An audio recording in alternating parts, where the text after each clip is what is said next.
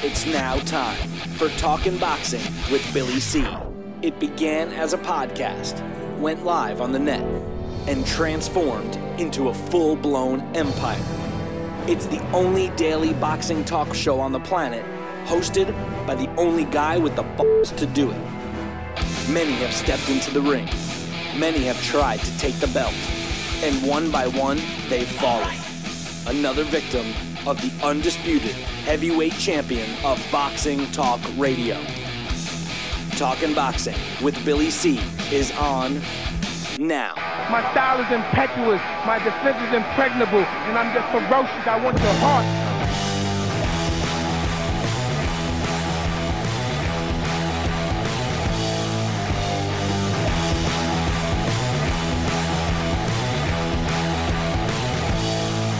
Coming to you live from the Billy C Studios in Lake George, New York. I'm Bill Calogero, and it's time for the Billy C Show. Good morning, good day, good evening. Whenever you're listening, whenever you're watching, I hope you're doing okay today. Today's show is being brought to us in part by Sal's Neighborhood Pizzeria and Italian Restaurant located on St. Simon's Island in Georgia. Check out the website www.salsneighborhoodpizzeria.com or give my man a call 912-268-2328 912-268-2328 find out why I go all the way to St. Simon's for an authentic Italian meal. Today's show is also being brought to us in part by the Holiday Inn and all their beautiful properties. If you stay in, if you got to go travel and you got to stay somewhere, make sure you stay at a Holiday Inn property. My favorites are the Holiday Inn Resorts and Holiday Inn Express. Uh, but wait, there's more because if you stay at a Holiday Inn, we'll get you a Billy C discount. That's right. Just call our toll free number 844 603 0364. 844 603 0364. Can't remember the number? Don't worry about it. Just visit the website, billycboxing.com, and click on the banner. You can't miss it. It's on the right hand side. And today's show is being brought to us in part by my book, Tom Molyneux, From Bondage to Baddest on the Planet, is available right now where all good books are sold. And you can get a copy of this book right now while you're watching or listening to this show. Just visit barnesandnoble.com or amazon.com. Find out why I'm so adamant about getting Tom Molyneux's story told. Um, and by the way, if you're looking to get a signed copy, just visit the website billycboxing.com and uh, click on the book. But uh, anyway, um, coming up in a little bit, we got uh, uh, some news, an update on uh, Tyson Fury and his opponent for his return to the ring June 9th. Not that impressed. Uh, you know, listen, I, we knew that he was going to have to have a tune-up fight, but with all the talk, I mean, Tyson Fury was calling out AJ and Deontay Wilder and anyone else that was a top name, and uh, rumor had he was going to fight Shannon Briggs, which would have been acceptable, but uh, not so sure about his choice of opponent. But we'll get to that a little bit later. I got uh, a couple of emails to read. We got some other news uh, concerning uh, the heavyweight division. Uh, no, it's not an update on what we all want to hear, but nonetheless. And we got to discuss the fights. We'll kick off right now Uh, with the uh, main fight of the weekend, at least uh, in my opinion. Adonis Stevenson, the WBC light heavyweight champion, fought Badou Jack, and um, it ended up as a draw it, this didn't surprise me. You know, I watched this fight, and I, I, I gathered a couple of things from the fight. Number one, Adonis Stevenson is nothing. Nothing. This is a guy that, that looks like he's never even boxed. The way he delivers his punches and stuff. Now, granted, he's got knockout power. This is why he's where he is. Uh, very critical of Adonis Stevenson and the fact that he's really ducked his way to where he is now uh, clearly ran out of gas. However, Badou Jack didn't capitalize. I don't understand. Now, Badou Jack, I think, is a more well rounded, more talented fighter than Adonis Stevenson. Well, then you say, well, then how come he didn't win, Billy C? Well, that's the problem. I think that the game plan for Badou Jack was a huge mistake. Um, I just do not like or approve of any game plan that consists of giving up rounds purposely. And that's what it appeared to me was the game plan. I mean, they literally gave up the first half of that fight, six rounds. Now, granted, I get it. I understand the reason. They were hoping, and it came true, that Adonis Stevenson was going to run out of gas. He did run out of gas, but he found enough left in his tank to make it competitive. If you're going to risk giving up a half a, a half a fight in this case, uh, then you better make damn sure that you can knock your opponent out. You better make damn sure. This is why I like watching fighters like Mikey Garcia and Vasily Lomachenko because they go out of their way to win the rounds, even if they've taken a round off. Uh, which you know is an unwritten rule in boxing. Even if they choose to take a round off, they want to make sure that they throw and land more punches than their opponent just to be safe.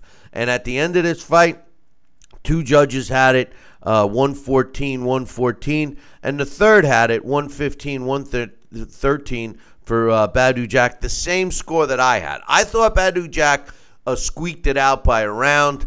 Uh, however, you can't argue with the draw. Uh, that's what you get when you purposely give up the first half of the fight. Joining me right now to get his thoughts uh, is my man uh, Sal Rocky Senecola. What was your thoughts on the fight, Sal? Well, you know, I use that term ebb and flow, and there was an ebb and flow from both sides, and uh, I do agree with you. No fighter should really give up the rounds. The only one that was really successful with giving up the early rounds was Floyd Mayweather because he could assess and see exactly what he needed to do to uh, find the weaknesses of his opponent, and he was able to capitalize on it. But you know, like I said, with that being said, nobody else uh, has really uh, looked to be effective on that level, and I think that uh, Jack blew the fight or the victory of the fight by giving up literally almost half that that fight, and then uh, he did come on strong. And as he uh, surmised, yeah, Stevenson did run out of gas, and um, he was able to capitalize on winning those rounds in the later later part of the fight, but he wasn't able to put him away or or uh, put him down for a two point round. But uh, I had the fight 115 115, and uh, the first half of the fight, I gave uh, let's see, I think I gave the sixth round a draw, uh, but and I gave the fourth round to Jack but every other round I gave to uh, to Stevenson, and at the halfway mark I had it 59 to 56. But then those next couple of rounds, except for the tenth, I gave them all to Steve uh, to Badou Jack. Um, I want to uh, give a shout out to my man Joel. Uh, Joel uh, just gave us a super chat over in the uh, uh, YouTube chat room. He says, "Happy Monday." Uh, the two best guys in boxing, Billy C. and Sal Rocky Senecola. Thank you very much, Joel. Joel, um, thank you, buddy. Sal, how did you get 115, 115? You must have scored a, a couple of rounds, or at least one round, 10 10. I did. In fact, I'll tell you, I scored two rounds 10 10. And which it was funny because that my score wound up being a draw. Uh, I gave the the sixth round as a 10-10, and I, I, oddly enough, I gave the eleventh round as a 10-10. Uh, but with that being said, the first half of the fight went to Stevenson. The second half of the fight, the majority went to the uh, to uh, Jack. So uh, ironically, I came out with a with a one one hundred percent, one fifteen, one fifteen. You know the the thing about it, and and even the the commentators. Yes, I know where you're going with this. 10, well, well, 10, well. he said, yeah, he said. You know, it was Steve Farhood actually made made a point. He says, you know, that's a problem with the ten point must system. Yeah he says in the early rounds, although I gave the early rounds to Stevenson, um, he was squeaking by those rounds. But when Badou Jack won the rounds in the second half, he was beating a snot out of uh, Stevenson. And at the end of the fight, you end up with uh, the scorecards the way they were. And I'm not arguing with the scorecards because the fight was close. I do disagree with what you're saying, what you said about Floyd Mayweather. I, even Floyd, I, I don't think that um, fighters should give up any any round. I, I, I listen, even fighters no, I, that are oh, taking no, no, no, even fighters that take a round off, so to speak, to, to get their legs back after after a rough round previously or a knockdown. You know, I, I get it, but to purposely give up rounds. this is what ends up happening. You know, and and you know they could say what they want, but Badou Jack clearly gave up the first rounds. And you heard Clearly. you heard Clearly. Lou Del Valle saying in the corner, I visualized this, I saw it, it's going according to plan.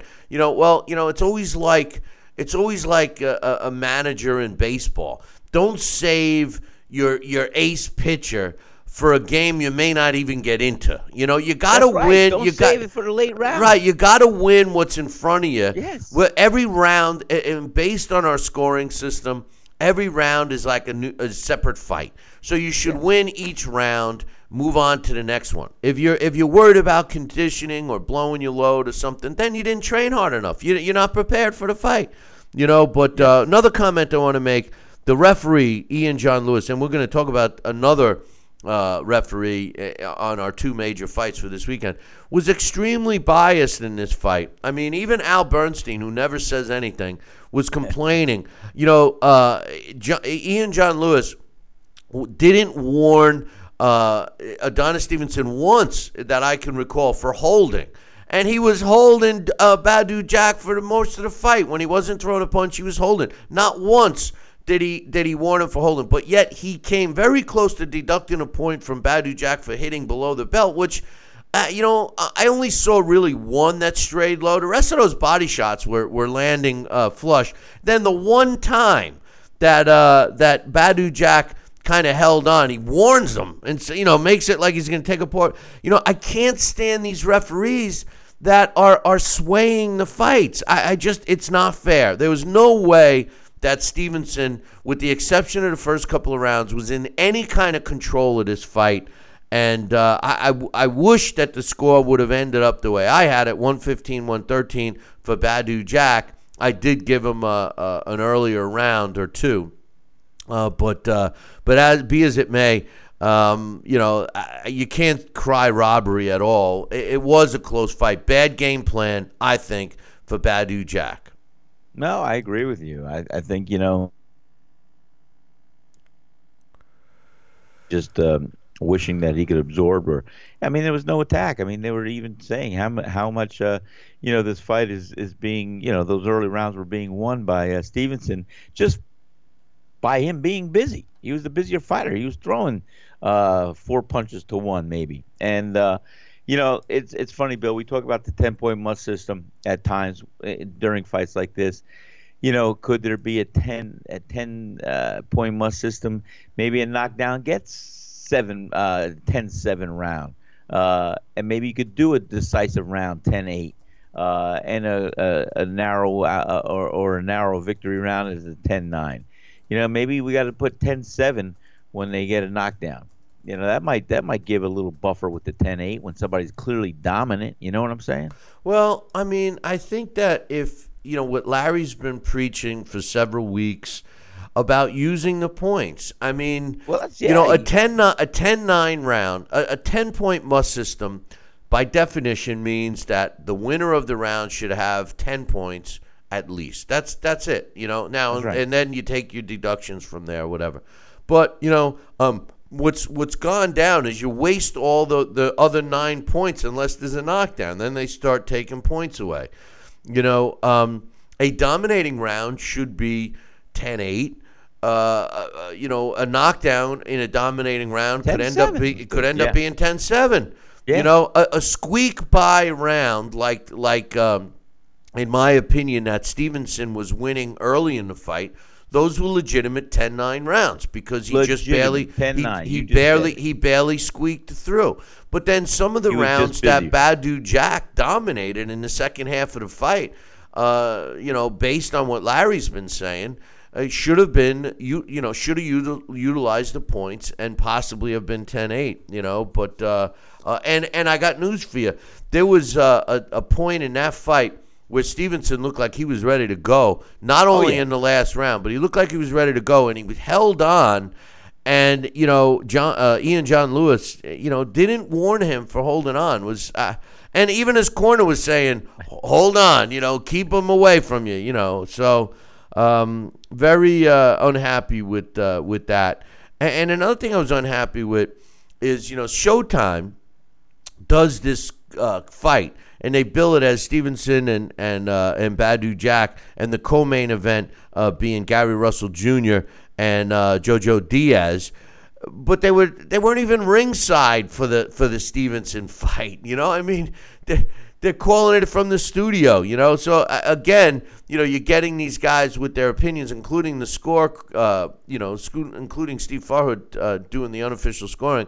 They're not even ringside. But uh, anyway, on the Stevenson Badou Jack card, uh, a couple of heavyweights I wanted to uh, mention.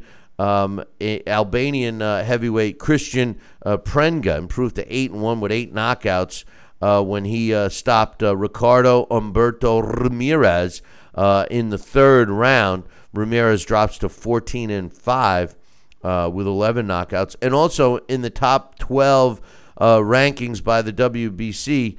Oscar Kaboom Rivas, I love that nickname, improved to 24 and 0 when he won a 10 round unanimous decision over Hervé Hubeaux, uh, who drops to uh, 29 and 3. Uh, the way the judges scored that, two had it 100 to 90, and uh, the third saw it at 99 91. Uh, now, jump into the co main event on this uh, Badou Jack and Donna Stevenson card on Showtime. What I thought was the most exciting fight of the weekend. Uh, Gary Russell Jr. improved to 29 wins and one loss uh, retaining his title with a unanimous decision over uh, Jojo Diaz. Uh, the way the judges scored it 115 113 and two saw it 117 111. Um, I agree with the 115 113. I didn't think that uh, it was uh, 117 111. I think that Jojo Diaz should have gotten uh, more credit uh, for the body work that he did. However, he lost the fight. I mean, I, no matter what the score is, he lost the fight credit to Gary Russell. He he had his foot on the gas pedal from beginning to end of this fight. Looked very good. I don't know how he withstood the uh, body attack by JoJo Diaz, and um, I I love this fight. Uh, Gary Russell, if he fought you know the same way all the time, uh, how could you not love this guy? What was your thoughts in that one? Well, I think you just just hit on the head. He uh, he fought a good fight. He he uh, sustained that level of energy, and uh, he saw the opportunities when he could, and uh, you know he he did win the fight. And uh, Jojo Diaz, though, I'll tell you, that was his first defeat, and he uh, did put up a good fight, and he tried to tried to pull it out where he could, but. Uh, you know, I think Russell was, like I said, it was a good fight, and Russell Russell came out the victor, and and uh, retained his title. No, yeah, yeah, he did. And I and I I picked that I picked JoJo Diaz to upset him, but uh, looking back at my notes, but no, Russell clearly uh, you know did what he had to do to win, and he did. Well, he did. Uh, he looked fantastic. I he think. Fantastic. I I, I think he looked very good, very good. But uh, uh, in any event, talk about refereeing. That referee, uh, Schiavone, was the worst. You know, hey, listen um, uh, no disrespect to Schiavone, but uh, he was terrible. He, he this was a guy that was clearly going and helping Gary Russell Jr. to a degree. He warned Diaz repeatedly for hitting below the belt. He warned him for everything, and he was pushing him and roughing him up. I thought it was a terrible job. You know, I, I mean you know, watching him limp around and stuff, uh, uh, whatever problem he's got, I, I, respect that. But as far as playing favorites, it was it was obvious. It was obvious. I can't stand these freaking referees that uh, you know make it about themselves. The best referees are referees that I don't even remember their name. You know, no, Shivoni or Chavone, whatever the hell his name is, was terrible. You know, I, there's nothing worse than watching a referee who clearly is favoring one fighter. You know, Jack Reiss does it uh, all the time. Steve Smoger did it so bad that I wish he was banned from boxing. Uh, you know, I, I, mean, it's terrible when you see these referees that you know when a fighter a fighter should only have to fight the opponent, not the referee. They shouldn't have to fight the referee and the judges and everything else. And that's what was happening to JoJo Diaz and, uh, in a sense, uh, Badou Jack as well. Two terrible referees ruined, uh, uh, at least my opinion, of two uh, very good fight. So uh, anyway, hold that thought. We're going to take good. a short break. When we come back, uh, we got more fight results and then some. Don't go anywhere. Billy C will be right back. Check out BillyCBoxing.com now or feel the wrath of the mighty mustache. Oh, that hurts. Why are you doing that to my face? I hate you. I hate you. That's BillyCBoxing.com. Consider this your warning. Now back to Billy C. Interact with the show at BillyCBoxing.com.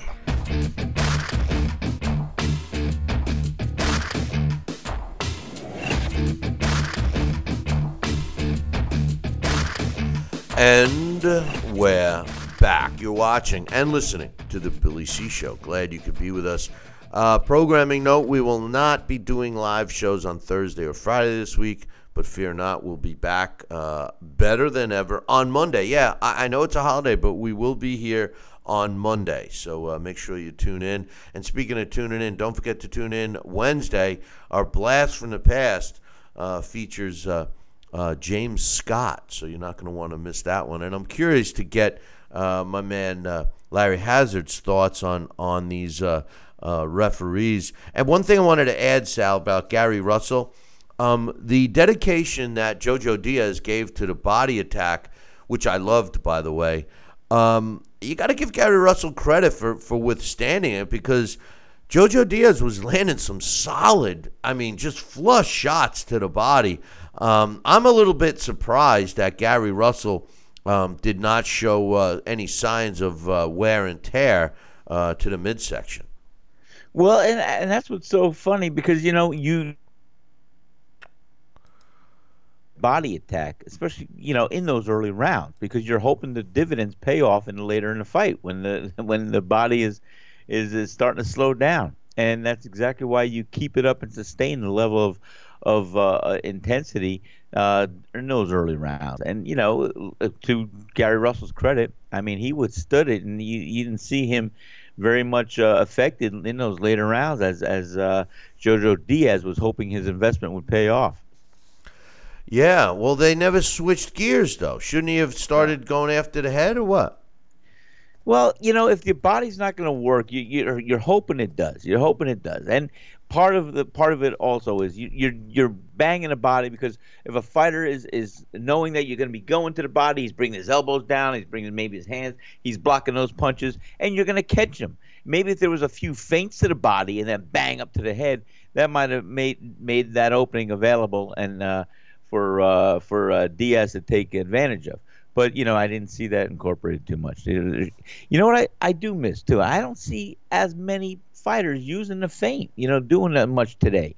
Um, maybe I'm just looking for it or, or so, but uh, I think uh, a few more feints or so. If you're sustaining a pattern and you're banging the body and you're waiting for the either hands to drop or the legs to tire, and if it, it's not happening, you got to start feinting. You got to start pretending. You got to start making it happen and, and forcing the fight.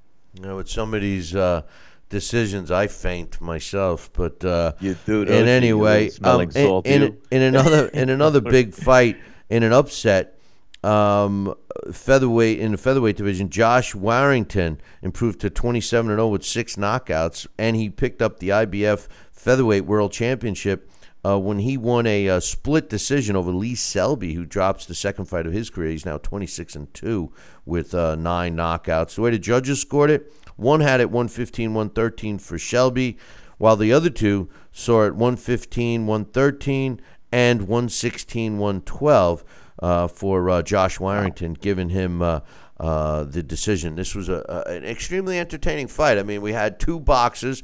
We knew that. Uh, uh, this fight was going to go uh, the distance, or at least we thought we did, especially uh, when you look at two fighters and combined, they only have 15 knockouts. Um, but this uh, had some drama. There was some serious cuts involved. Uh, Lee Selby, in my opinion, got beat up, uh, and uh, Warrington, uh, uh, you know, performed in front of his home crowd and, and got the victory. So I was wrong on that one. I had picked Selby. I was wrong on the Russell. I picked Diaz, and thank God the Jackson, the Jack Stevenson fight ended in a draw because I would have been wrong for that one too. I picked Jack, so almost 0 for 3 for me. Uh, some other fights uh, for a former European uh, super featherweight champ and currently ranked at number six uh, by the uh, IBF.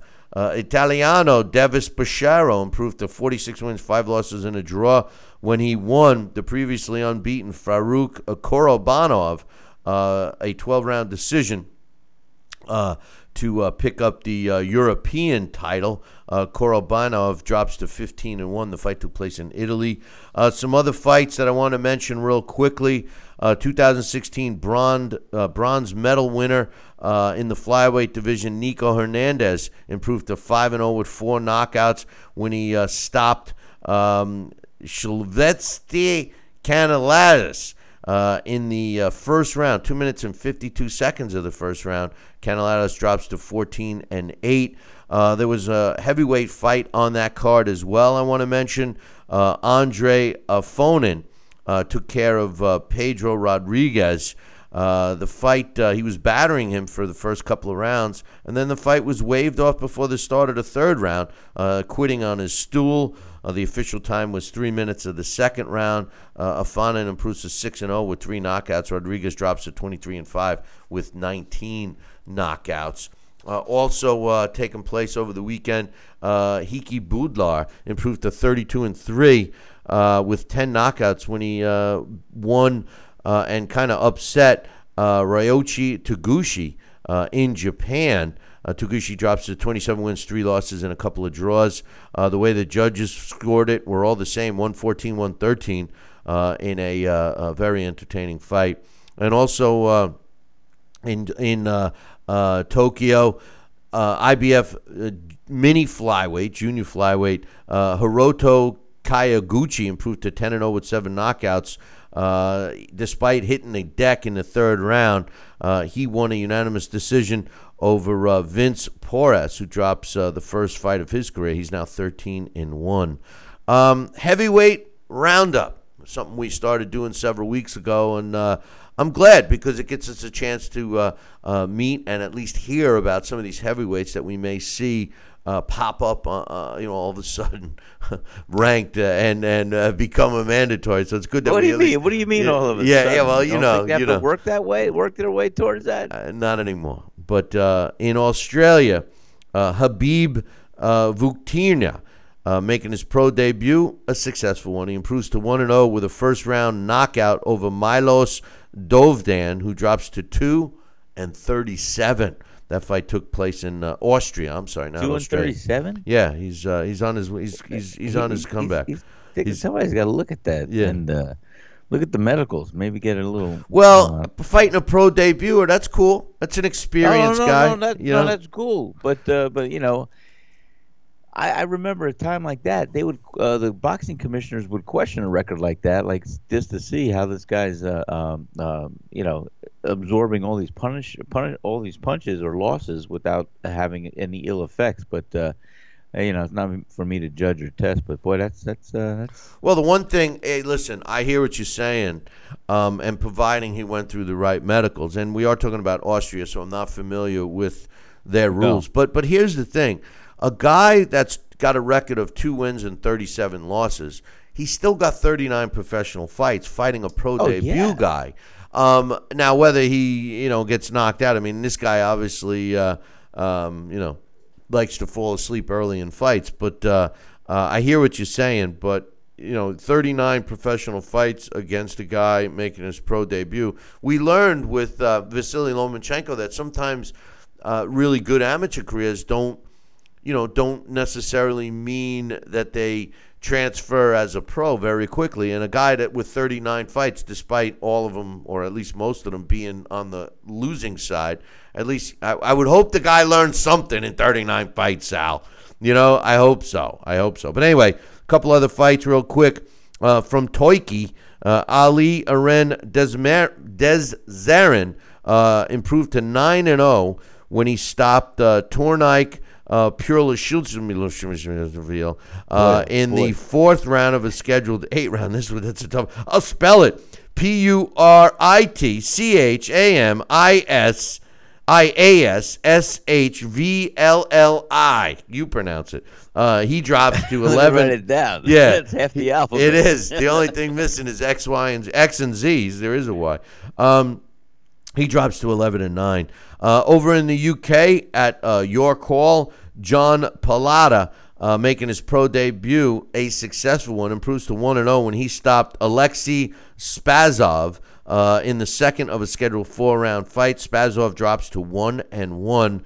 And uh, one of the other uh, fights that took place on the Nico Hernandez undercard that I missed, Alexander Telekenko improves to 13 and 0 when he stopped uh, Terrence Marber in the second of a scheduled eight round fight. Marber drops to 9 and 6. So uh, uh, that's what took place in the uh, uh, big fights over the weekend, Sal. But, uh, you know, I'm noticing an infusion of heavyweights. You know, the heavyweight division is a little popular, so we start to see more fighters fighting in the heavyweight division. Well, and that's a good thing. And, you know, especially if you can have five. You know, we'll see what happens. But no, we, we, we got to keep our eye on some good developing uh, heavyweights because I'll tell you what, I think the heavyweight uh, field, especially, especially after it's finally announced and we have the opportunity to see Deontay Wilder and Anthony Joshua fight, I think that there's going to be uh, scrambling to, to to to get in the top ten and having uh, opportunities to go through the whole uh, contendership uh, uh, process to to get a title shot.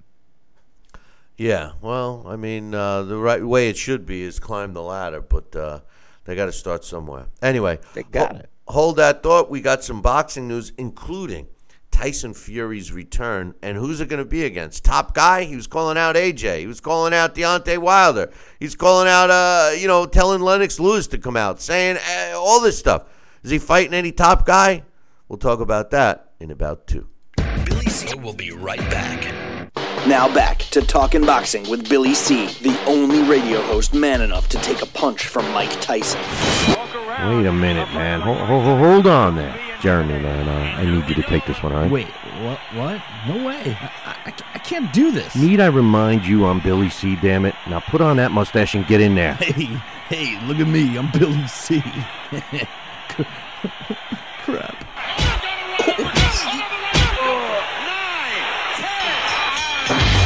undisputed heavyweight champion of Boxing Talk Radio. It's Talking Boxing with Billy C. Now back to Billy C. Interact with the show at BillyCBoxing.com.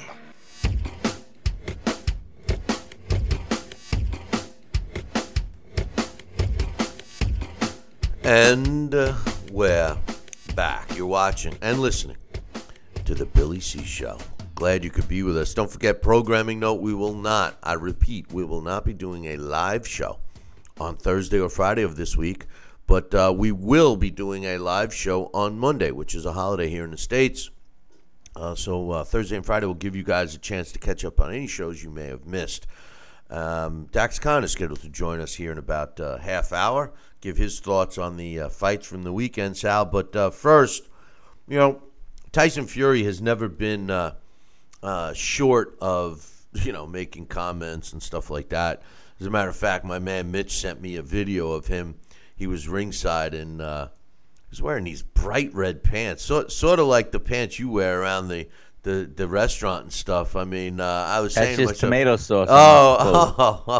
Oh, I see. That makes hey, that's good. That's good. That was quick. That was good. But uh, but Tyson Fury, who uh, um, has had an up and down career, uh, at least you can say that, uh, hasn't fought for uh, almost uh, well, definitely uh, over two and a half years, close to three, and you know he got really fat, and we all know the story. Uh, but he's in really good shape right now, and he's fighting on June 9th. He's a former world heavyweight champion. He's 25 uh, wins, no losses. He's still only 29 years old. He, he won't be uh, 30 until August of this year. Six foot nine. Okay, um, he was the first guy to beat uh, Klitschko, you know, recent times, and then Klitschko, as we know, lost to uh, Anthony Joshua. But aside from Klitschko, you know, a couple of names on his career. Uh, Steve USS Cunningham was small, moving up. Joey Abell is nothing much from Minnesota. Kevin Johnson uh, had never been stopped uh, going into that fight. uh, and he was a, a player at some point. Dereck Chisora, he had a couple of fights, but to be honest with you, and he had some good fights against tough guys like Martin Rogan, uh, you know, Zach Page, uh, Nikolai uh, uh, Firtha, Neven Pajkić, um, but but no big names uh, except for uh, uh, Klitschko. And, you know, he's talked a lot of smack. And, you know, he got in shape. He's in really good shape. There's no question about it, or better shape than he was in. And uh, he trained, changed trainers, et cetera, et cetera. And, you know, when he announced his comeback, he was calling out Anthony Joshua. He's calling out, uh, you know, Deontay Wilder, you know, all of these guys. And we all knew, Sal, that he wasn't going to jump right to one of those guys. I mean, you know, it, it, you can't do that. It's too risky, even if he was just doing it for the for the check. But rumor had it that he might be fighting a guy like Shannon Briggs. Shannon Briggs, uh, overrated, uh, 100 years old. I, I thought that that might have been an exciting fight. It would have been a draw.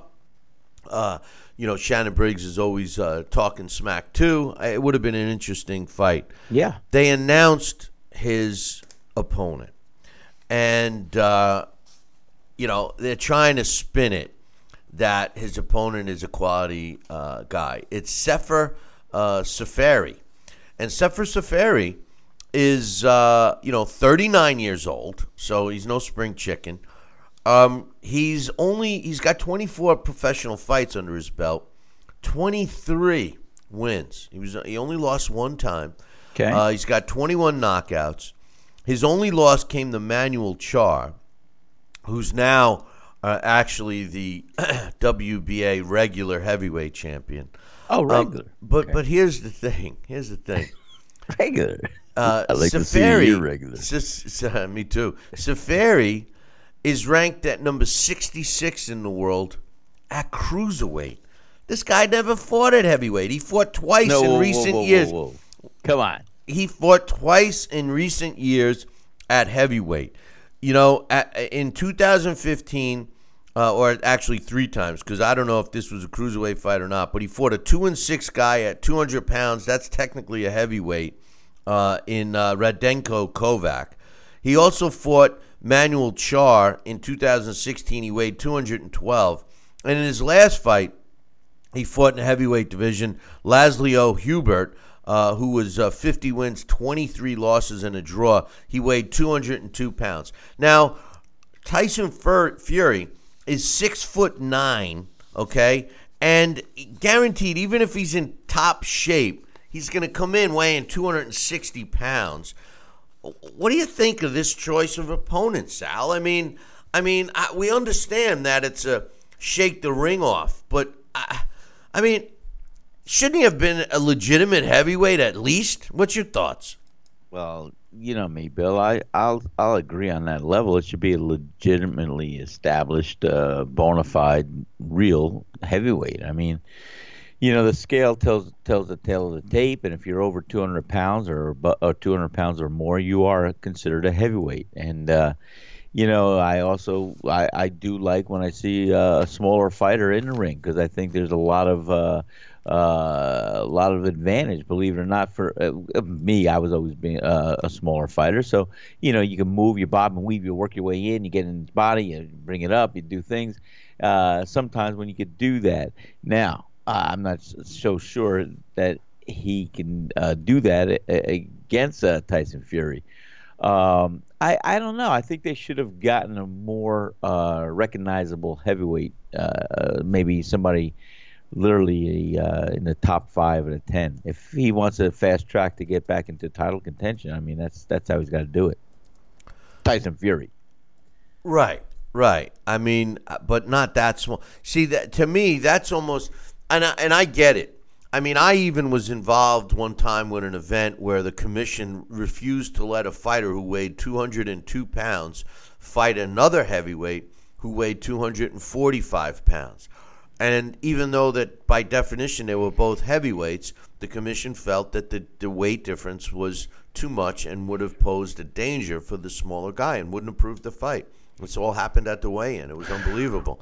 Um, Well, he, that's a good point, Bill. And you know, I, the commissioners will be aware of the disparity between the weights, uh, and and maybe they'll try to say something before then later. We'll, Well, see. the, well, the argument's going to be exactly what you said. You know, heavyweight division's 200 pounds or above, and this guy's going to say, "Oh, I like the movement, I like this, I like that." But let's make no mistake: at 200 pounds, I don't, I don't have his height. His height's not listed, but I know he's nowhere near. Um, you know, six foot five, six foot four. If he is, he, he's going to look like a you know really skinny, skinny guy. You know, I'm thinking this guy's like six foot, six foot two. You know, so so uh, Tyson Fury is going to have an advantage, uh, at least 50 pounds, maybe 40 pounds, and uh, at least 40. I wouldn't be surprised if it's closer to 50. And he's going to have at least a six inch height advantage, at least, you know, which also means a, a, a, huge reach advantage. I, I, I think it's, I understand that you got to fight, um, you know, a, a, a, an easy opponent, so to speak, or what may appear easy. Calculated risk. Okay, but but you need to fight a guy similar in size to heavyweights. This first of all, this guy's 39. That's a whole nother issue. You know, he's 39 years old, fighting a way bigger guy. I mean, everybody seems to be looking at the Tyson Fury point. Hey, he's been off for three years. Give him a break. Blah blah blah. But what about the safety of of the opponent, uh, Sar- Sarifi? You know, I mean, I- how does that happen? You know, so I, I don't know. I, I don't know if it's uh, I I don't know if it's if it's an opponent that makes sense, especially, you know, my big hang up with these fighters. And don't get me wrong, I'm I'm a I'm a Tyson Fury fan, but I can't stand these fighters that talk the smack and don't even come close to living up to it. And why people even believe him? This guy was calling out Deontay Wilder, calling out Anthony Joshua, said that, that none of them, that he could beat him with one hand tied behind his back. Remember, he said that. You know, so I mean, you know, here's a guy that says all these outlandish things and, uh, um, you know, doesn't even. Uh, uh, do- doesn't even come up with a, a guy that's six foot Dax's who's going to be joining us here in about 20 minutes uh, is informing me in our uh, uh, secret chat room that he's five foot 11. The guy's the guy's giving up uh, you know 10 inches. Come on, man. Come on. You know, I mean, I, I, that's like you fighting a kindergartner and, and trying to justify it. You know, I mean, it's it's. I would be concerned to this guy's safety. Can he even make it to a, to the second round? I, I don't know. I don't know. You know, and, and by the sound of this fight, no, it's, it should not even go past three rounds. However, you know, uh, let's look at it from from uh, what's his name, Serafini? What's his name? Sar- Sarifi? Sarifi? Sarifi, Sarifi. Let's look from his standpoint. Okay, guess what? This is going to propel him right in the world stage, and this is going to be his opportunity to to to beat a former world champion. So I'd be pumped up for it. I, I'd say, get me in a ring. I don't care what it is, and um, and uh, let's uh, let let me show the world what what I knew I had all along. And uh, I'm going to go in there, and, and even though I'm supposed to be an opponent, I'm supposed to roll over. I'm going to show everybody how I can move, how I can do this, how I can take a shot, and how I can deliver a shot. And I'll bang that body till he breaks down in half to my level, and I'll knock him out. I mean, that that's the that's the uh, attitude, that's the ambition, that's the that's the rise to the grab, reach for the stars, and you know, get grab the moon kind of uh, mindset, and see what happens. But uh, you know, I I understand Tyson Fury you know, with all of his rhetoric or all of his calling out against uh, Deontay Wilder, Anthony Joshua, and he, he should be more focused or, or more uh, likely to be in a ring with somebody notable, somebody more recognizable, somebody more active. But like I said, Bill, we know the game. He's coming back after a layoff. He wants to have a, a, a, a little test, but not too much of a test. And he's going to predictably maybe come through with a victory over this guy who who uh, only only uh, has one defeat and looks good on paper, uh, but will ultimately not even be in the fight. Yeah, well, I think that this is uh, a, little far fetched. I, I, I just, I mean, you know, for a guy that, that talks the smack he does, and, and don't get me wrong, I'm agreeing, like some of the comments in, in the chat rooms and stuff about him deserving a, uh, an easy opponent, and, and I'm with it. I, I, I, get it, and I and I agree, you know, but uh, um, th- this is this is this is too much. I mean, there's so many other uh, heavyweights out there that um, you know would be a, a, good shake off the ring rust, and and then the thing is is is how good is he if he destroys this guy in one round or two rounds or God forbid it goes more. Um, you know, is he going to get catapulted up in the ratings? Is he going to? I mean, this guy isn't even ranked as a, as a heavyweight. He's ranked as a cruiserweight at number 66 in a division that's, you know, uh, slim pickings in the cruiserweight division. So um, I, I just, uh, I just, I, it's sad. It's sad. Well, you know, it would have been a better delivery, a better better uh, prism to look at this fight through. Would have been if Tyson Fury would have been more humble in his comeback attempt, saying, "Hey guys, I'm coming back. Uh, I missed the sport of boxing. I'm going to work my way back to get into contention for the heavyweight championship of the world. Uh, I'm going to have a couple tune-up fights to get my ring rust off and, and, and make sure I'm ready for somebody ranked.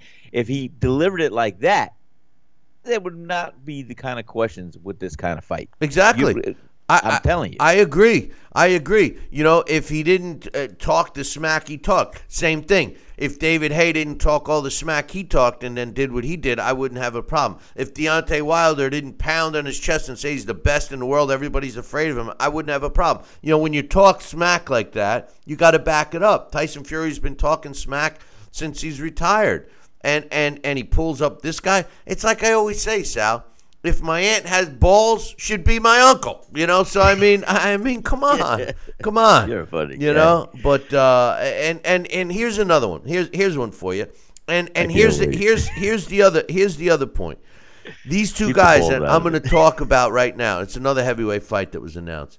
These two guys, either one of these would have been a more acceptable opponent for Tyson Fury than the guy he chose, okay? 49 year old former world champion Antonio Tarver, who incidentally, I, I, I just want to say this, and no disrespect to Antonio Tarver, but this guy was probably one of the most overrated fighters in the history of boxing. He got lucky with Roy Jones Jr. Show me anything else. Antonio Tarver has been living off that fight for his whole career. I can't believe he's 49 already. 31 wins, six losses, and a draw with 22 knockouts. He's been fighting a- as a heavyweight since his last fight several years ago. This is a guy that's been in trouble, owed uh, uh, the casinos uh, tons and tons of money, got arrested in Florida not once but twice for passing bad checks. I mean, uh, you know, obviously this guy needs money. His son is boxing, which is uh, looks way better than uh, uh, Tarver ever did. But why he's getting in the ring at 49 years old, I don't know. This means that he's trying to get another uh, possible big payday. Now, who's he stepping in the ring with? Travis Kauffman. Travis Kauffman is a fighter that has an impressive looking record. 31 wins and two losses with 23 wins coming by knockout of those uh, 33 uh, fights. He's really fought mostly nobodies. Uh, he's a, a built-up fraud of a fighter. He would have been a perfect opponent for Tyson Fury. It was soft touch, a guy that wouldn't have posed any damage, a guy that's been somewhat active in the heavyweight division, a guy that would have legitimately a win over him would have gotten Tyson Fury a ranking. Even uh, maybe not Tarver, but at least Tarver's a name at 49. I don't know. You know, they're fighting in California. I, am surprised that they're even going to let uh, Tarver fight at 49. But um, but the truth of the matter is, a Travis Kauffman who's not really a, a, killer of a fighter, would have been a much better name and would have given Tyson Fury some bragging rights, Sal. I mean, he could have said, hey, I'm fighting a younger guy. I'm fighting a guy that's only been beaten twice. I'm fighting a guy that's, you know, in the conversation in the current heavyweight picture. Not that he's dangerous, but uh, he's, you know, would have been okay. I, I think it would have been a more respectable opponent than he chose. Well, you and I agree on that, and and uh, I know that. And like I said, uh, you know, if you're you're going to be calling out the world champion uh, for for your first fight or within a, a couple of fights, you know, you you've got to uh, you've got to back it up. And but you know, if you just say, hey, like I said earlier, if you want to make a comeback, and you tell the world you're going to be back in the contention uh, for the world title as soon as possible. You're going to take a preliminary fight, work some ring rust off, and get comfortable and it would have been a welcome uh, doormat for him to, to fight anybody, including me. You know. But that, but listen, and I and I agree with you. If he said that, if, If he, he says, said if he said, "Oh, I'm gonna, I'm gonna tip, I'm gonna, you know, uh, put the tip of my toe in the pool and ease myself back into this," uh, you can't argue. But this guy's calling out the two champs. He's calling out arguably the top two fighters in the division, saying that he's the champ, that he's the better one, that he could beat him with one hand tied behind their back. You know, and then he picks a guy that's not even a heavyweight, a guy that's, uh, uh, you know, almost a foot shorter than him, a guy that's not nine years at least uh, older than him. Uh, and and if you want to just go But, by the okay, year, you know, but, uh, I, but here's where I'm excited. I'm excited about this. This is this guy's opportunity of a lifetime. This this is great. I mean, hypothetically speaking, this guy should be like, wow, I've got a, I've got a. Sh- this this feels like a title fight for this guy. And if he's never going to get a title fight, guess what? This is going to be the next best thing. And and if he beats Tyson Fury, he's on the world stage and probably going to get ranked. So I, I think, from his perspective, if he could pull it together and and have a kind of fight plan, and if he's got the tools to uh, to do what he has to do to look at it, hey, you know, and and Tyson Fury's not a devastating puncher. Uh, so the smaller guy would be, you know, more likely to say, "Hey, uh, he's not going to hurt me." So you know what? I like it from the other guy's standpoint. It's a good opportunity for him, and I think he should jump on it. It's not a great opportunity for Tyson Fury because, basically, you know what I'm saying? I do, and uh, you know, forever looking at things uh, on an optimistic point. That's that's a great one. Uh, but you know, a guy like that, who's not even ranked in the top twenty of his own division of cruiserweight, why not seek out a cruiserweight? The cruiserweight division is hot right now, every place but the United States. I mean, you know, I get what you're saying. I get what you're saying. It's not the heavyweight. Well, that's you, you're look you're speaking like a true American because that's what the Americans look at. Exactly. Every other every right. other uh, country and and you know like we know, uh, boxing is a world sport. Uh, loves the cruiserweights. It's the United States. The United States is losing its grip on uh, on boxing big time, and you know fighters uh, are being forced to step up, and you know the ones that move forward are the ones that are going to fight the big fights uh, more often, and the ones that are going to be left in the dust. Like I mean, like a guy like Keith Thurman is uh, is losing his value, man. This guy is is you know I, you know Adonis Stevenson uh, squeaked by and retained his title with a draw on Saturday night. This is the kind of champions, even though he's Canadian, is the kind of champions I don't want to see. Guys that hold belts hostage, you know. And Tyson Fury, and nobody was a bigger fan of Tyson Fury than me. All right, I. I mean, I am a big fan of Tyson Fury, but when you look at the facts and who he's fought, um, and, and you can make the argument that the division wasn't as exciting uh, three years ago as it is now. Uh, he has never really beaten some of the big names that that I, I mean. Look, look at it this way: he aside from Klitschko, he never beat a Luis Ortiz like Deontay Wilder did. He, you know, he never beat a Klitschko. The version of Klitschko that AJ fought was not the same version that uh, that Tyson Fury fought. It, it- Klitschko fought aggressively against AJ. You know, so Joseph Parker. Uh, you know, uh, if you just take the two names, Joseph Parker for AJ and uh, Luis Ortiz for Deontay, and you know, just pull Klitschko's name out of it. Both Joseph Parker and Luis Ortiz are better than any other opponent on Tyson Fury's resume. Better than any other opponent. You know, so I mean, at, for him to suggest that he's going to come back and beat him with one hand behind his back, I think he's been watching The Cowardly Lion a little too much on Wizard of Oz, to be honest with you. but uh, I'm very disappointed at the at Good the choice analogy. of opponent. I'm very disappointed. But anyway, I got a quick email here uh, before we uh, uh, take a break and get Dax on the phone with us. Uh, this is from Joel. He says, uh, "Hey Billy C, I'm curious uh, how you and Sal scored the uh, Adonis Stevenson Badou Jack card. Uh, I thought Badou might have eked out a decision, but I'm down for the rematch. Um, I scored at 115, 113 for Badou Jack. I have no problem with the scores. It was a close fight. Dax, I mean, uh, Sal, you had it uh, even, but you had it 115, 115, uh, scoring uh, at least one uh, round even. So uh, uh, we're both uh, pretty much on the same page. I mean, it was a close fight, right?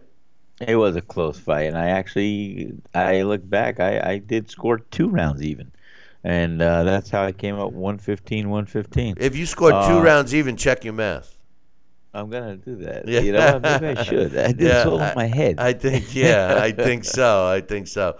But uh, uh, but anyway, um, I also here the rest of his email says I ordered the uh, uh, small pay per view featuring Nico Hernandez in his first fight in Kansas. It was only his fifth fight. It was a good small pay per view, and I enjoyed it for only twenty dollars. Uh, and you know, this is Joel being the promoter.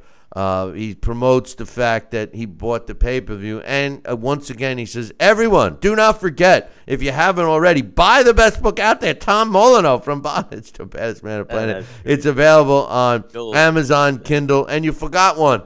It's also uh, available on uh, BarnesandNoble.com or right from me. Uh, Joel, we appreciate you always uh, looking out for us, my man. Joel's, And, Joel's the man. uh, I, you know what? You gotta give.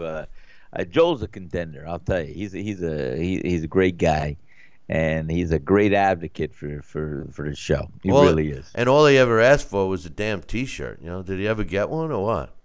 I gave him the original. I, I still, you know what? I I I had uh, words with Heather that, uh, over the weekend. We have uh, we have a shortage of T-shirts. We haven't gotten them in, and I ordered them two months ago. So I'm going to follow up and see what's happening. We've just been so busy. I, I have to really uh, just try to uh, get in touch with my old purveyor and see if uh, the the ink is still waiting to settle on a shirt or what. I think uh, I don't know. But once I get those new shirts in, I I, I do want to mail one out to Joel. I think he got his shirt. I'm just kidding you. But Oh, uh, but, maybe, but but hey, with all the accolades, he uh, he deserves it. He But, deserves uh, another one. but uh, no updates. Uh, speaking of the heavyweight division, I no- was gonna say I'm I'm excited. Go ahead. Well, I was going to say no, no updates for the uh, Tyson. I mean, for the uh, Anthony Joshua, um, Deontay Wilder showdown that we all want to see. Uh, no, uh, no updates on that yet. Um, last I heard that they were leaning towards having the fight in uh, Las Vegas. But then uh, some uh, some comments from Eddie Hearn over the weekend suggested that uh, the fight was going to be in England. You know, I just hope that they're really talking, Sal, because you know if they're if they're if they're sitting here tweeting different things to make people think that they're actually you know addressing issues and that it's close and this and that to leave uh, boxing fans hanging. I mean, could you imagine if other sports did that? If if your Yankees uh, was saying, "Well, we're thinking about playing the Red Sox next week. Well, we're not so sure. Wait, they want it- they it- want us to come. They want us to come to Boston. Uh, I don't know, man. You know, I mean, I Wait, wait, know it it? doesn't work. The definitive term would be organized sports. Yeah, well, well, you know, the funny thing is, is that when you get these types of fights with this kind of money on the line, with this kind of interest, you know, the greed factor is like, oh, let's marinate it. We'll make more money, more money, more money, and you know, in a way, they they kick the the legitimacy and the historical aspects of the sport of boxing to the curb. And that's what Manny Pacquiao and Floyd Mayweather did when they made us wait five years and then, you know, gave us a snooze fest laying an egg. The only positive, 100%. well, the only p- positive about that is, uh, you know, Floyd uh, made his 150 million and Manny made his 100 or whatever they ended up with. So uh, anyway, listen, we're going to take a short break. When we come back, Dax Khan joins us. We'll get his thoughts uh, on the uh, fights uh, over the weekend. So uh, don't go anywheres. Billy C will be right back. Part of the Billy C Boxing Network. Check out BillyCBoxing.com now or feel the wrath of the mighty mustache. Oh, that hurts. Why you doing that to my face? I hate you. I hate you. That's BillyCBoxing.com. Consider this your warning. Now back to Talking Boxing with Billy C. He may not have an Excellence in Broadcasting award, but the night's still young, got martinis. so you never know what may be by morning. It's Talking Boxing with Billy C. Talking boxing with Billy C. Now back to Billy, C. Interact with the show at BillyCBoxing.com. And uh, we're back. You're watching and listening to the Billy C Show. Glad you could be with us. Uh, before we uh, get going here, I just wanted to give uh, a thanks and a shout out to my man Johnston. Just gave us a uh, a super chat, and his super chat says the re- most recent interview uh, concerning the Anthony Joshua uh, versus Deontay Wilder fight says it's 100% the first fight going to take place in the UK. I always say this remember what uh, 100% guaranteed in boxing means maybe 50%, maybe 50%. But uh, joining us right now, and, I'm just curious to know if uh, my man Dax uh, uh, thinks it was as funny as I did with uh, uh, the the guy who is is technically challenged, more commonly known as Sal Rocky Sanicola, holding up notes that he doesn't realize gets displayed reverse. So, did you happen to see what the hell he was saying? That I'm sitting there watching him holding up these notes, and I'm going, "What? That doesn't he realize that it's like putting it in a mirror and that it's like looking reverse?" So, I don't know about you, but I looked at it and said, "What the hell's he even trying to say?" I couldn't make out well, anything. wh- wh- what I did, I was cracking up. I was like, no pun intended, the cat who swallowed the canary. Uh, on this end during our last last segment because I hear in the background all the birds chirping, and they're coming through my chimney, they're coming through the back porch, and it, it, it's it's crazy right outside my studio, and it's funny. So I said. I wrote a note. I was going to show uh, for you, Billy, because I, I don't know when I when I hold it up if you see it left to right or right to left. So I wrote it backwards. Would you learn how to write upside down and backwards when you're in life insurance? Well, well, next time write it the right way. Maybe I'll Okay, see it. because I, I don't wrote know. it here, and it, it, it says it says exactly what I said. Well, boy, I can't see it. Forget about it. Yeah, But it forget- says it says uh, my birds are chirping. Whatever. Forget about it. Yeah, Okay, they're. fl- I think they. I think Go they're on. like. I- you know, hey, I- hey, Dax. It's, like the Tweety cartoon. and the Tweety birds. They, I- they, they, they're twer- they're, th- he's got that halo of birds chirping around his head because he's here. well, it's like when you get anyway, we uh we, we lost uh, you know you're knocked out. You know, it's like that. Dax. Uh, the fights this weekend. Let's start off with the uh, uh, Badou Jack against uh, uh, Adonis Stevenson. I, I, you know, I mean, it was a draw. You know, I mean, it ended up as a draw. What was your thoughts on that fight? And also throw in your thoughts on uh, the referee's job as well. Well, I think Badou Jack gave Adonis Stevenson too much respect early. Um, we know he's always been vulnerable um, early in those early rounds, as um, we spoke about on Friday, and that's where his knockdowns and his and his stoppage loss came from. But you know, Adonis Stevenson in that first round was in no rush to engage. Um, he had the big left hand cocked, but you know, he was really curious on exactly what Badou Jack brought with him, you know, um, and that was overly apparent. Why Badou Jack didn't notice or capitalize on that from the beginning, I don't know. Um, you know, in the fifth round, by then Badou Jack had already started to come on a little bit, you know, and um, Adonis Stevenson, he comes to fight inside, and that's not where he, that's not his game. Adonis Stevenson's an outside fighter. He doesn't have that power on the inside. He did well, and he actually took that round, you know, in um, Jack's uh, uh, wheelhouse, so to speak. But you know, that should have been a neon sign. Um, on Friday, I, I stated, you know, after that fifth round, Adonis Stevenson is pretty much spent. You know, after that, he has to stand the outside and he has to, you know, hopefully set up a, a one good shot or at least stun a guy to keep them on the back foot and hopefully land something big. Um, I noticed that in the uh, fight a couple days before, and um, he was he was spent after that fifth round. And why Badou Jack was not capitalizing on that, I don't know. I mean, I think um, Lou Del Valle he was, um, you know, imploring uh, Badou Jack to capitalize on that. Um, I'm personally, Um, in round nine, you know, I was sensing a knockout for uh, for, for Badou Jack. Me Jack too. was snapping ahead of Adonis Stevenson back. Stevenson holding on for dear life. Uh, Ian John Lewis is allowing it. Um, you know, he was allowing that so much that, you know, technically, if he was warning correctly uh, the way he should have for the holding, he, there would have been grounds for disqualification. Then it was what? The next round, a round after, Badou Jack holds for one second, and then Ian John Lewis is all over him. You know, there was definitely a lot of bias in that.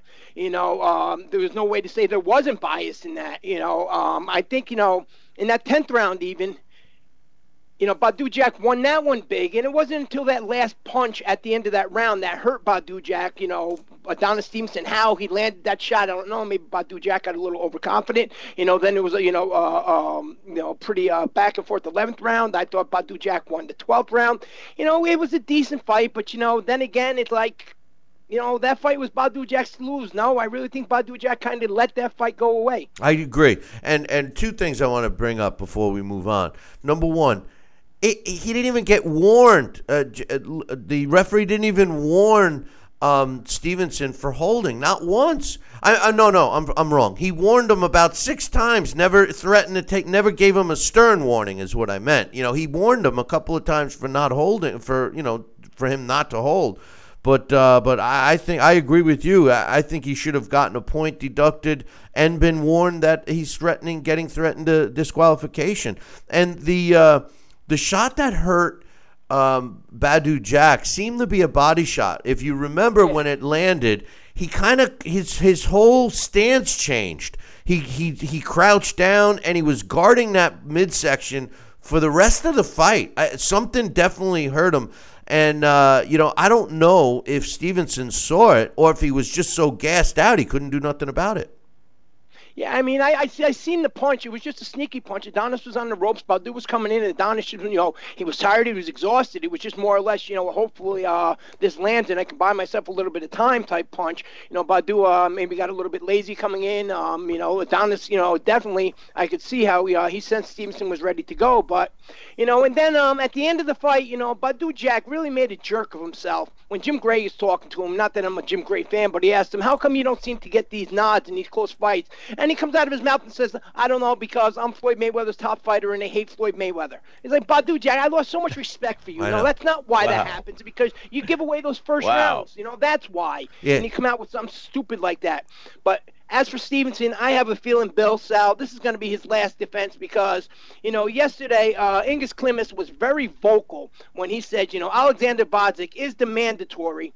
He is not going to accept any step aside money. And, you know, so Adonis Stevenson, you know, if and when he gets back into that ring, has to fight Gvozdyk next. So, you know, you know, I think Badou Jack really blew a big opportunity there. Oh, On top of that comment, and then on top of the fact that you know what, the more I think about it, Badou Jack, you ducked Dimitri Bivol.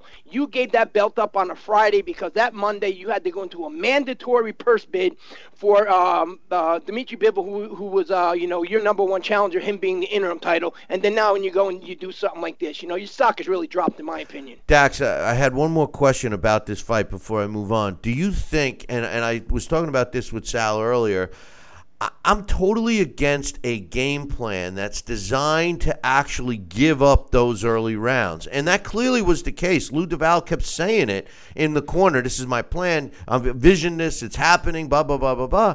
And then at the end of the night, kind of complain that you didn't win the fight.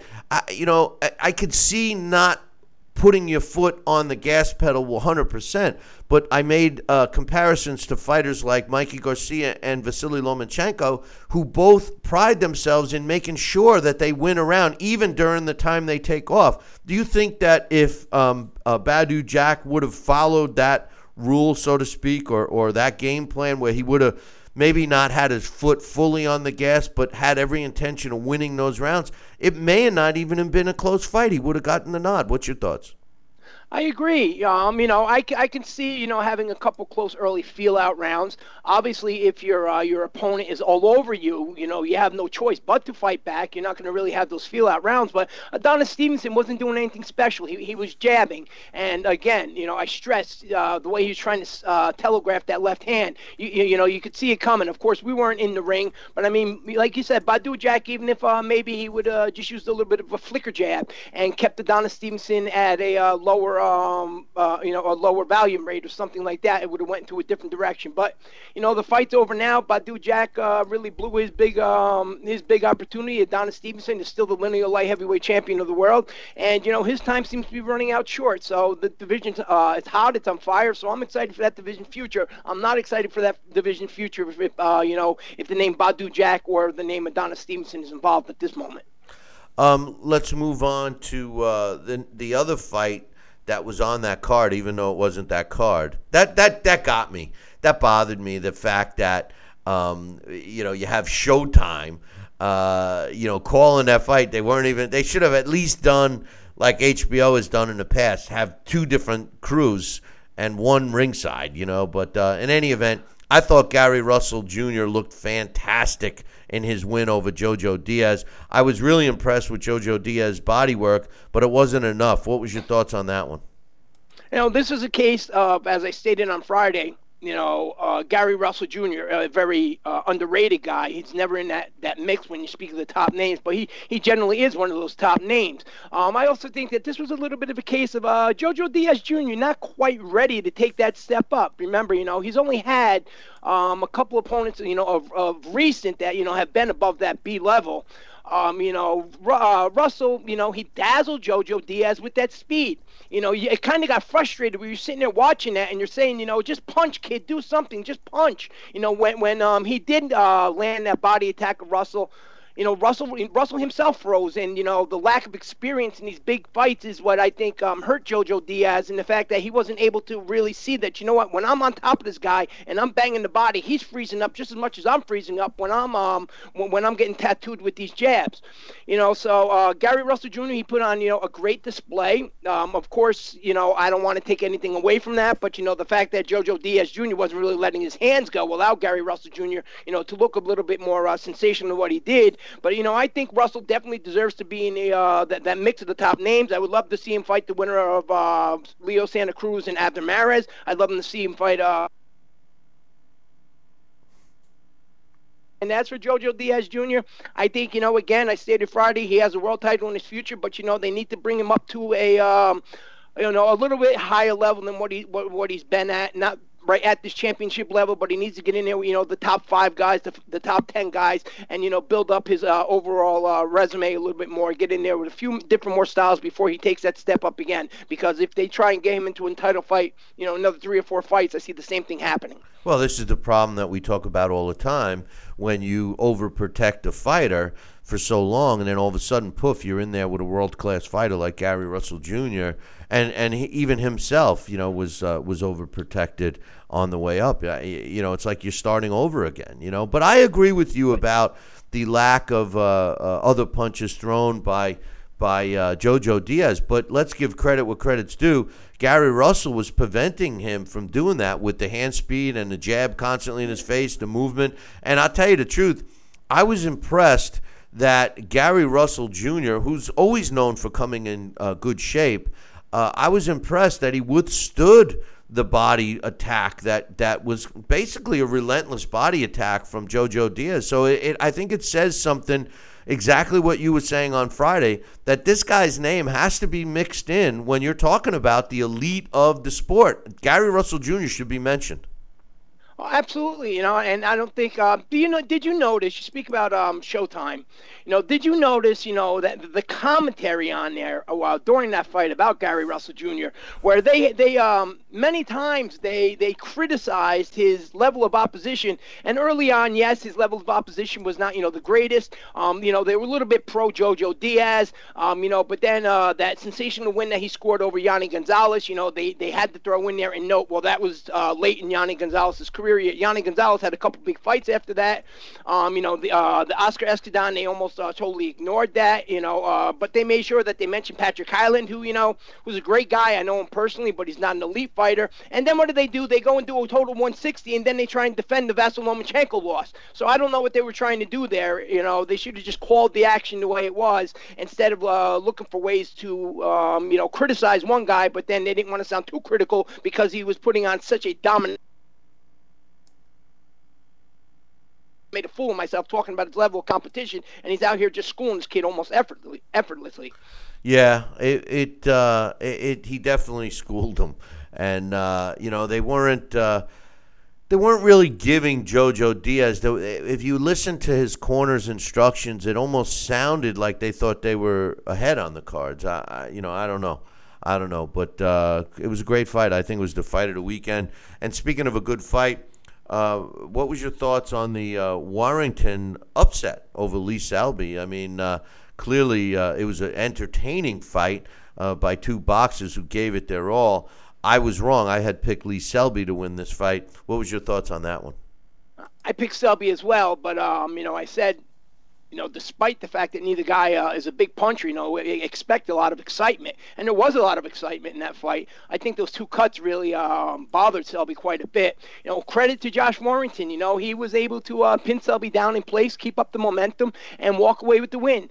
Um, Lee Selby, you know, what really went wrong inside there other than those cuts? I don't know. Uh, maybe Josh Warrington was a little bit underrated. Uh, maybe people. Um, you know, just really didn't think he'd be able to rise to the occasion you know, I, I don't know, but you know, I enjoyed that fight thoroughly. I thought it was a great fight from start to finish. There wasn't a, moment in that fight that I thought was really uh, uh, boring or you know, a dull. And um, truth be told, I actually think that was the fight of the weekend, Bill. I think that was the most exciting fight of the weekend, in my opinion. Yeah, no, it was up there. It was up there. Now, Dax, m- most no, people. No, you know, here's here's something. Just no, somebody sent me something this morning, and um, I'll I'll share that with you later. But it's interesting enough that you know, um, uh, Josh Warrington's team up, you know, somebody on their team puts out a little video of them celebrating, going to get like some fast food type stuff, and then you know there's a picture of them all sitting around this little table back at the hotel or something like that, and um, they're eating French fries and hamburgers, and you know all of a sudden you know on there somebody throws down a packet. And another guy picks it up and he says, "Oh, this is great." He opens it up, and then a couple of seconds later, there's a pow- there's a pile of white powder on the table, and all of a sudden, you know, everybody's just grabbing from this pile of white powder. Uh, okay. I, I didn't see it, but uh, yeah, I, I, have the video. I'll forward it to you. I have the screenshots of it, you know, and it's just it's like you know, and um, it's like really wow. How did, you know whatever you guys were doing? How did you miss this? How, you know, how did you go out there and put this out like that? You know, but maybe it was maybe it was edited, whatever. But one other thing I wanted to ask you. Uh, most people uh, don't really follow this guy, but I know uh, you're like myself. You you, you like Hekkie Budler, and uh, he came back and uh, picked up uh, or regained or uh, whatever he did. I, it's hard to follow. He was a champ for so long, but uh, his fight against uh, Ryoichi Taguchi uh, in uh, Japan was another barn burner. It, it, wasn't as action packed, so to speak, as as Russell Diaz and Warrington Selby, but it was a good one nonetheless. What was your thoughts on that one? Budler is one of those. He's def, that forgotten guy. I think maybe because of uh, the title that he held for so long was the IBO title. But yeah, it was definitely an exciting fight. And Budler, unfortunately, because he doesn't have that power promoter behind him, hasn't been able to get into the mix. But you know, it was definitely a good fight. Um, I, you know, I like Budler. Um, he, you know, he's starting to get older. Whether or not he gets a, a big opportunity fights with these little men always seem to take place overseas, and we don't get to see them, so we miss out on a lot. Yeah, well, that that was I was going to say. The reason why he's not so popular is because of the weight class that uh, unfortunately he fights in. So. Uh, uh, great, great job with those, uh, Dax. Before we let you go, uh, I know that we were talking about uh, the Tyson Fury opponent, and I know you have some feelings about that. I, listen, I, I'm totally on to the fact that you know it's a first fight in three years, et cetera, et cetera. But couldn't they have picked a guy that is a legitimate heavyweight? I mean, I, I know this looks good on paper for him since he's only once beaten, but this is a mismatch. This is uh, it's almost it's such a mismatch that it's dangerous. I think uh, Sefer uh, Seferi is actually in danger because of the size and weight difference. And and the skill level difference. You know, you know, Tyson Fury, regardless of what people want, you know, what your opinion is of him, you know, he's a, he's a former lineal heavyweight champion, regardless of what stage of Vladimir uh, Klitschko's career. And, you know, and um, Fury is not exactly, you know, uh, even in the cruiserweight division, a top cruiserweight. So why this uh, was chosen, I don't know. Um, you talk about a soft touch. Yeah, this probably has to be, you know, one of the softest touches that I can ever remember. And um, you know, there's been guys. I believe when, Andre Ward was first making his return bout, um, uh, I can't remember off the top of my head who he was going to face, and somebody who was actually better than um, uh, Fury.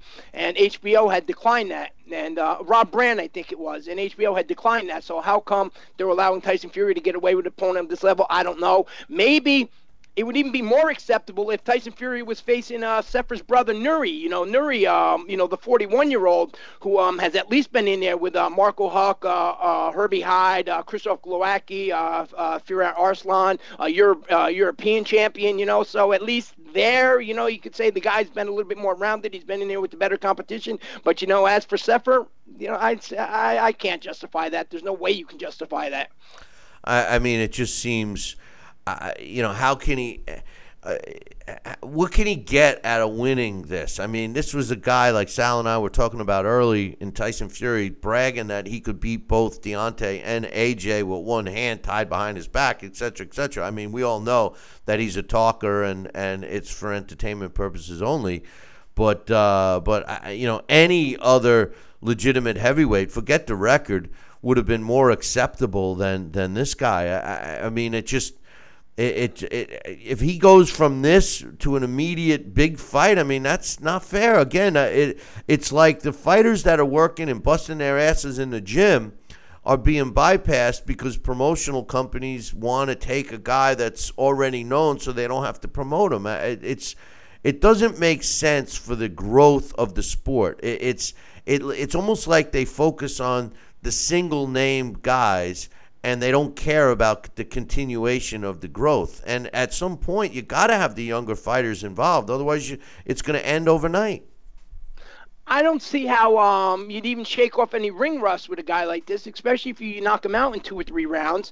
So how how is it even beneficial to Tyson Fury, other than the fact that if he goes out there and blasts this guy out, uh, he'll be able to pound his chest and talk about how I told you I didn't lose anything. Yeah, but listen, you know, then but if he listen. goes out there and he looks bad, and, and let's just say the fight goes the distance, and you know what? All of a sudden now his his stock really plummeted. No? Yeah, but but look at it this way. Oh, yeah. Look at it this way.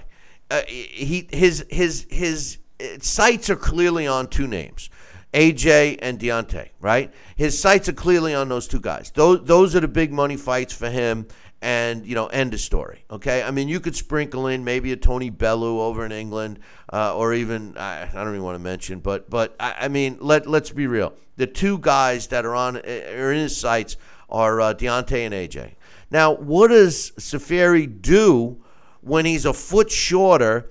He doesn't even come. Cl- he's gonna, you know, have to drink gallons of water to weigh 212 for the fight. I mean, what does this do in preparation? It's actually not helping Tyson Fury in any way, shape, or form, except like you just said, except when he blows him out in, in one or two rounds, he's to pound his chest and see how say how bad of an ass he was. Because I, it, this does nothing in long term prep for the two guys that are in his sights.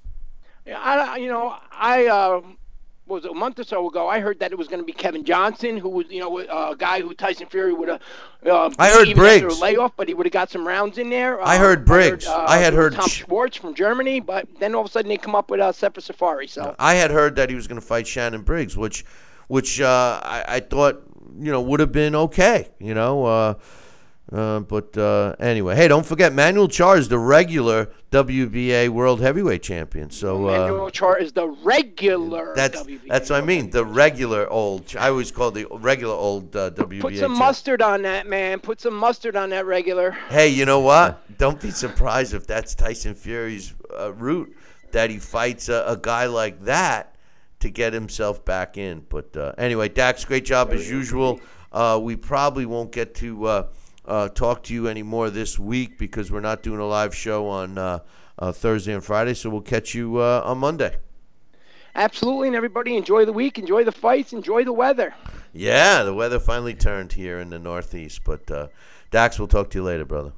All right, everybody. Take That's care, uh, Dax. Dax Khan. You could check him out. Uh, uh, his column up on BillyCBoxing.com, and uh, uh, he was uh, uh, out of out of uh, out of business for a couple of weeks, and uh, it's good to see that he's uh, on the rebound uh, uh, in a positive way. Sal.